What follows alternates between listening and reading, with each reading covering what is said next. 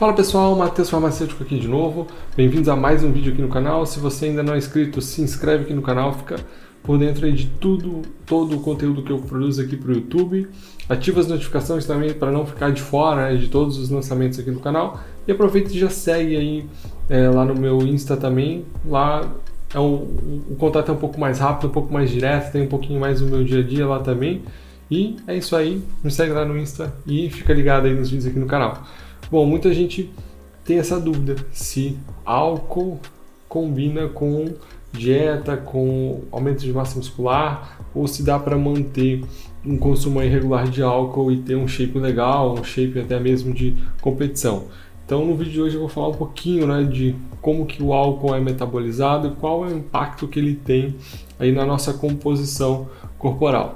Antes de chegar aí nos pormenores do vídeo, é interessante a gente saber como que o álcool é metabolizado, né? O álcool para o nosso corpo, ele é considerado um, uma substância tóxica, a gente não tem como armazenar o álcool no nosso organismo, então logo é, ali no nosso fígado, após a ingestão e absorção, começa no estômago e no duodeno, então por isso que quando você está de barriga vazia, logo a bebida começa a pegar, né? Porque no estômago, estando vazio, a metabolização é mais rápida do álcool, e essa metabolização acontece no fígado é, por uma enzima, a álcool desidrogenase, né? E aí esse, esse etanol vira um aldeído, e esse aldeído ainda é metabolizado em ácido carboxílico, que vai ser excretado tanto pela urina quanto pelo pulmão, isso mesmo, é por isso que a gente faz o teste lá do bafômetro, porque o, o pulmão ele excreta também É, o álcool, né? Basta você entrar no quarto de alguém que bebeu a noite inteira para você sentir é, o cheiro que fica no, no quarto daquela pessoa. Bom, e aí já nessa metabolização a gente esbarra já num dos primeiros problemas aí do álcool, uma vez, como eu falei para vocês, que a gente não tem como armazenar álcool, o nosso corpo ele dá uma, uma prioridade, né? Um foco para a metabolização desse álcool. O que, que acontece com o restante? É, por exemplo, das outras substâncias, como a oxidação de gorduras, por exemplo, ela é diminuída. Então, se a gente tem lá uma dieta que é rica em gorduras, né, rica em carboidratos, junto com álcool, a gente já começa a criar aí um ambiente não muito legal é, para o acúmulo de gorduras. Além do que, é, o álcool ele tem um efeito quase que instantâneo na nossa resistência periférica insulínica, no qual ele piora ela bastante. Então o craving, né, a vontade de comer, ela fica muito intensa. Então se você já foi para uma balada e já bebeu um pouquinho a mais e tal, e depois comeu aquele hot dog, né, aquele dogão pós-balada, sabe quanto aquele hot dog é gostoso. Por quê? Porque você está com bastante vontade, com bastante desejo de comer, é, devido a essa baixa dessa resistência periférica insulínica. A gente sabe que ter um, uma, uma resistência insulínica ruim não é legal quando a gente pensa em aumento de massa muscular e eficiência em queima de gordura. Quando a gente quer ganhar massa muscular, a gente tem que fazer o superávit calórico, né? Ou seja, comer mais do que a gente gasta. Se a gente tem uma resistência periférica insulínica ruim, a tendência é que a gente acumule mais gordura do que construa músculos. E no processo de perda de gordura é mais difícil, né, esse processo de perda de gordura. Então quem tem consumo regular de álcool, assim, todo final de semana está dando uma massacrada aí na sua resistência periférica insulínica, e isso não é legal a longo prazo para quem quer construir um corpo legal, é, saudável, ou principalmente para aqueles que são lá na ponta, né, da pirâmide, que são o, os corpos, né, os shapes de atleta. Então pior ainda para esses casos. Então o álcool tem esse problema na resistência periférica insulínica. Então É, tem muita gente que ainda acaba se enganando, né? Não, mas é, eu tenho uma bebidinha fit aqui que vai resolver o meu, meu problema com essa parte aí da bebida, porque é uma, tem baixo índice glicêmico essa bebida. Bom, eu vou comentar um pouquinho mais lá pra frente sobre o que, que eu acho de bebidas fit e como que, qual seria a melhor escolha, qual seria a escolha mais inteligente aí pra gente fazer se a gente fosse pensar em uma bebida fitness, né? um, algo que a gente controlaria melhor os danos é, relacionados ao álcool. Bom, e quando a gente fala em testosterona, né? Qual que é a, como que o álcool afeta.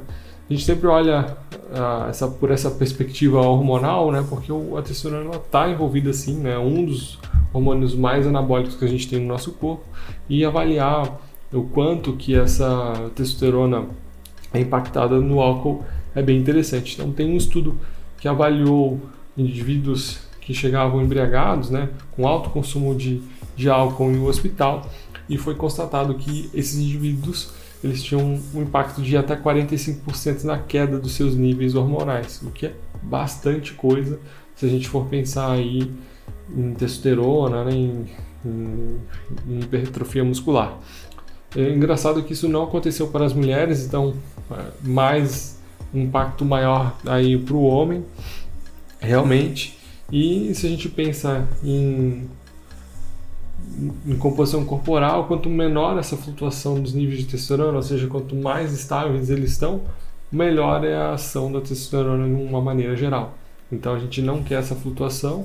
Então se você quer ser um, por exemplo, um fisiculturista, é, você não vai querer que ocorra essa flutuação, principalmente tão grande quanto de até, sei lá, quarenta e cinco por cento, como indicam Alguma, alguns estudos, ou seja, vai diminuir a tua capacidade de, de captar, é, de, de recuperação muscular, de sua, sua capacidade anticatabólica que a testosterona tem, enfim, tudo que é relacionado a músculo e tecido vai ter uma ação é, bem diminuída. Outro parâmetro importante que a gente precisa avaliar quando a gente olha a musculatura, além do hormônio, é o impacto, né, na capacidade de crescimento muscular. Ou seja, qual é o, a capacidade do álcool impactar é, síntese proteica e ativação da mTOR.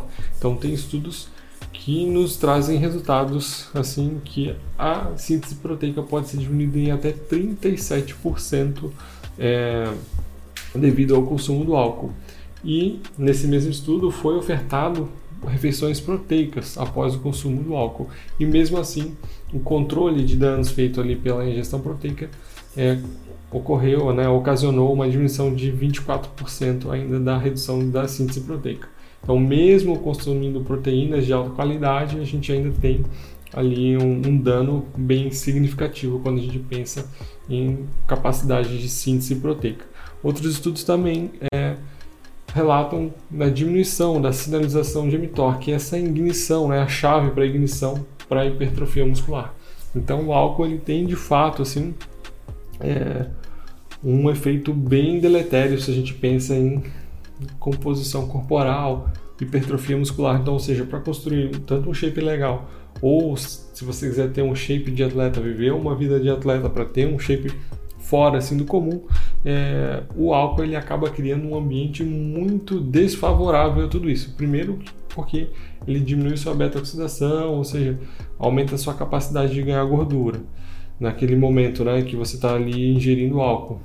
Diminui, pode diminuir sua testosterona, diminui a tua síntese proteica. Então assim, são vários parâmetros relacionados à hipertrofia e anabolismo que o álcool acaba aí interferindo. Então mesmo assim, é, frente a tudo isso que eu estou te mostrando, você ainda decida é, consumir o álcool, seria interessante consumir ele com bastante cuidado, né? com bastante é, com bastante limite, para que você ou todo final de semana ou toda semana não tenha tantos efeitos negativos relacionados ao álcool é, como a gente vem observando. Claro que você pode reduzir aí alguns danos, como consumindo uma, uma refeição com, que contenha proteína de alto valor biológico após o consumo de álcool, é, melhorar sua hidratação, né, após o consumo de álcool. No dia seguinte você pode fazer cinquenta mililitros por quilo corporal para facilitar a excreção desse álcool é, via, né, via a urina. Isso é bem importante também. Ter o consumo de proteínas mais elevado no dia seguinte após o consumo do álcool também é bem importante para tentar controlar esses, esses danos todos causados aí pelo álcool. E se a gente for pensar em bebidas fit, como eu falei lá no início do vídeo, é, o problema não é o, o índice glicêmico da bebida em si, né? Porque se a gente for pensar em índice glicêmico, mesmo comendo, sei lá, muita batata doce, a gente ganha gordura, porque não independe do, do índice glicêmico, e sim das calorias. E o álcool contém caloria, por cada grama de álcool contém sete calorias. E por ser uma bebida, ele tem baixo perfil de, de, saci- de saciedade. Então, você vai consumir aquelas calorias ali líquidas, e se você consumir alguns drinks, por exemplo, ainda são mais bebidas açucaradas junto dos drinks, então assim, fica tudo muito confuso. Por mais que, por exemplo, um gin tenha um índice glicêmico baixo, ele contém de trinta e oito a quarenta por cento de álcool, né? De trinta a quarenta por cento de álcool, vamos botar assim. Então ainda é uma, uma grande quantidade de álcool a se considerar dentro daquele drink que você está tomando. Então uma opção que eu acho inteligente são as versões sem álcool. Por exemplo, uma cerveja que contém álcool no, numa garrafinha daquelas long neck, que seriam mais ou menos cento e trinta e nove calorias, na sua versão sem álcool seriam sessenta e nove calorias. E aí, sem o álcool, né? Sem ter todo esse efeito negativo em resistência periférica insulínica, em testosterona, enfim, tudo aquilo que eu apresentei aqui no vídeo para vocês. Então, é, é uma maneira mais inteligente possível, é usar, por exemplo, essas versões sem álcool. Eu mesmo venho utilizando, é, agora que eu estou entrando num, na minha dieta um pouquinho mais restrito agora, começando um déficit calórico, é, um, uma, uma cerveja sem álcool é o que eu venho consumindo para não atrapalhar justamente nesse craving, é, não, não acabar com a minha resistência periférica insulínica, não ficar despertando gatilhos de fome quando eu não, não quero, não vou me, me expor a esse, a esse risco maior de, de consumo alimentar. Então assim, você tem que saber é, o que você quer. Na verdade, é, eu quero ter um shape de atleta, mas eu quero sair todo final de semana e quero beber é, tudo que eu conseguir. Então, certas coisas, fisiologicamente, elas são... Não, não dá para lidar com tudo. Ah, não, eu quero ter um shape legal, quero sair final de semana, tomar um vinho, mas eu vou ter aí um... um ter um limite em relação ao que eu vou, que eu vou consumir, enfim. Aí, ok, tudo certo, não vai ter nenhum problema. E também ganho de gordura e perda de gordura tem um grande... É, Né, o, o maior, o que mais importa na verdade nesse processo todo é o quanto que você consome, né? A ingestão calórica total do dia, da semana, enfim, do mês. Então, sabendo que você vai fazer, se organizando com a sua dieta, você pode sim tomar um vinho, tomar uma cerveja, certo, com, com um certo limite. Beleza, pessoal? Espero que vocês tenham gostado do vídeo. Muito obrigado, deixa um like aí caso você tenha gostado e comentem no vídeo também, porque ajuda bastante aí na divulgação do canal. Valeu, um abraço, até a próxima.